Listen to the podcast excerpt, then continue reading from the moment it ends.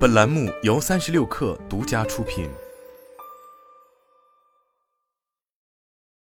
本文来自三亿生活。日前有消息显示，美团旗下生鲜电商业务美团买菜，在经过了二零二二年的蛰伏后，或已重启此前曾被搁置的苏州开城计划，并且目前已在当地完成选址，有望在近期上线。据称，美团买菜的新一轮扩张也在酝酿中，今年将会在确保盈亏平衡的前提下扩展至更多华东城市。如果这一消息属实，也就意味着用“柳暗花明又一村”来形容近年来的生鲜电商赛道，似乎将非常合适。此前，在二零二二年，生鲜电商赛道可谓是寒意彻骨，几乎所有的参与者都处于苦苦挣扎的境地。不仅实惠团、诚心优选、同城生活、兴盛优选相继关停或大面积撤退，即便是背靠京东的惊喜拼拼也并未讨到便宜。在经过了多轮战线收缩后，仅留下北京和郑州两地。甚至有着生鲜电商第一股之称的每日优选，在遭遇了撤城、拖欠货款、拖欠薪资、大幅裁员等风波后，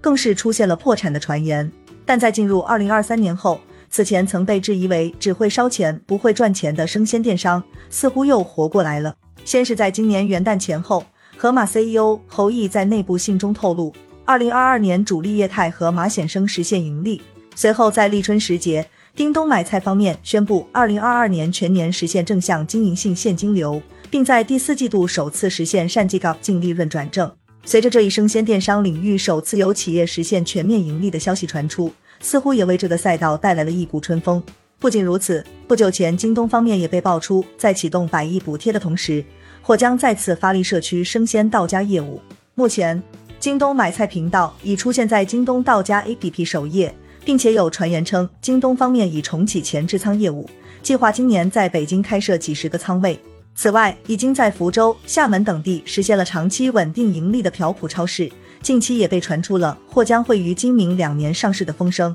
一时间，在此前经历了残酷淘汰的生鲜电商赛道，俨然再一次挤满了参与者。但从中不难发现，即使是同处一个赛道，不同的参与者却已经探索出不同的发展思路。在坚持重资产投入前置仓模式的同时，美团买菜与朴朴超市似乎已不再执着于生鲜电商之名，开始引入日化百货等类目，商品结构俨然已经在向传统商超靠近。而叮咚买菜则依旧坚持以生鲜为核心的策略，并希望通过提供更丰富的品类来吸引用户下。据日前晚点 Late Post 相关报道中引用的相关数据显示。目前，美团买菜和朴朴超市的商品结构中，生鲜类占比约为百分之三十，标品占比约为百分之五十，而叮咚买菜的生鲜商品占比则依然稳定在百分之五十至百分之六十之间。其实，美团买菜与朴朴超市此举的背后原因或许并不复杂，毕竟降低生鲜商品比例的同时，也就意味着更低的损耗，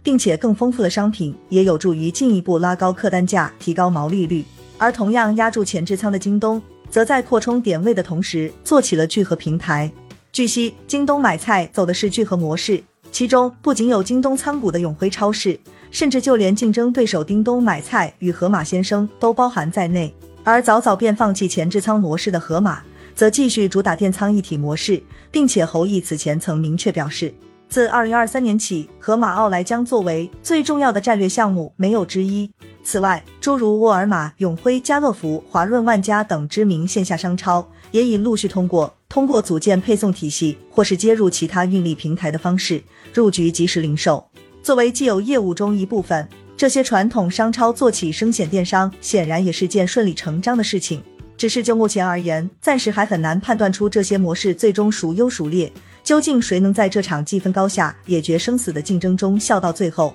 依旧还有待时间来验证。日前有消息源透露，此前美团买菜碍于叮咚买菜在华东市场的影响力，因此对在这一区域的扩张持谨慎态度。而如今下决心进入华东区域，主要原因是过去一年降本增效的成效不错，所以也给了其更多的信心去展开竞争。据晚点 Late Post 相关报道中公布的数据显示，二零二二年美团买菜业务增速超百分之三十，并在多个月份实现毛利转正。市场份额已接近叮咚买菜的百分之六十，目前与第二名朴朴的份额接近。此外，二零二二年美团买菜还新开了约一百个仓位，至此，其在全国范围内已拥有超过五百个前置仓，日均善量稳定在一百一十万单以上，并实现了北京、上海的全程覆盖。其实，在科技加零售战略下，美团方面一直都有个电商梦，而且其对生鲜电商这一细分领域的探索也早已开始。例如，早在二零一六年，美团就曾推出过集生鲜食品、餐饮电商和即时配送于一体的 O R O 连锁超市品牌小象生鲜。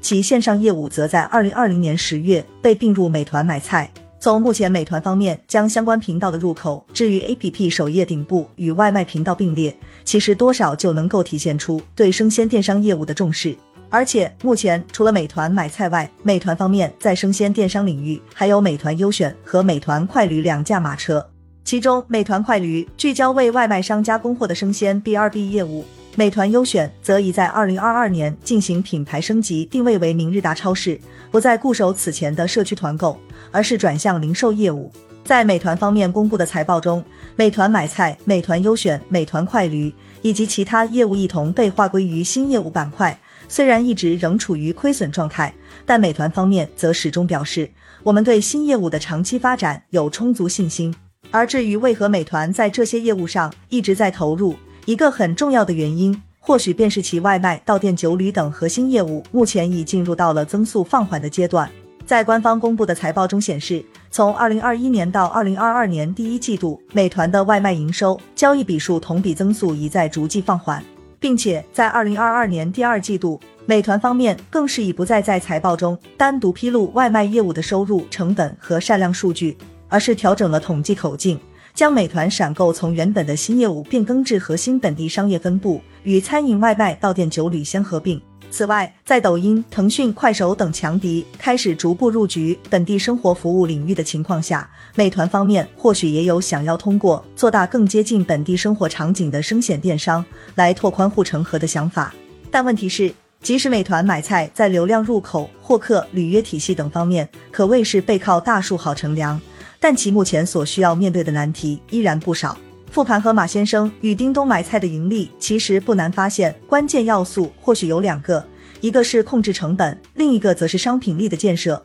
而且，无论盒马先生还是叮咚买菜，之所以能够筑高商品力这个壁垒，靠的其实都是供应链加自有品牌的组合。如果说降本增效的成绩给了美团买菜向外扩张的动力，那么对于商品力的建设，则无疑是其急需补上的短板。毕竟与叮咚买菜、盒马相比，至少在自有商品的打造上，美团买菜还拿不出叫得上名字的。而且说到底，生鲜电商本质上还是一门零售生意，所以这也注定了商品力始终会是核心竞争力。此外，摆在美团买菜面前的，还有与叮咚买菜、京东、朴朴等平台一样的难题，那就是如何将依靠高单价、高频次才有可能实现盈利的前置仓模式铺开到三四线城市乃至下沉市场。虽然叮咚买菜已经实现季度盈利，但其前置仓仍没能走出一二线城市，甚至有观点认为，也或许也正是京东选择在率先北京开仓的原因。更何况，如今选择不再偏安一隅，不只有美团买菜。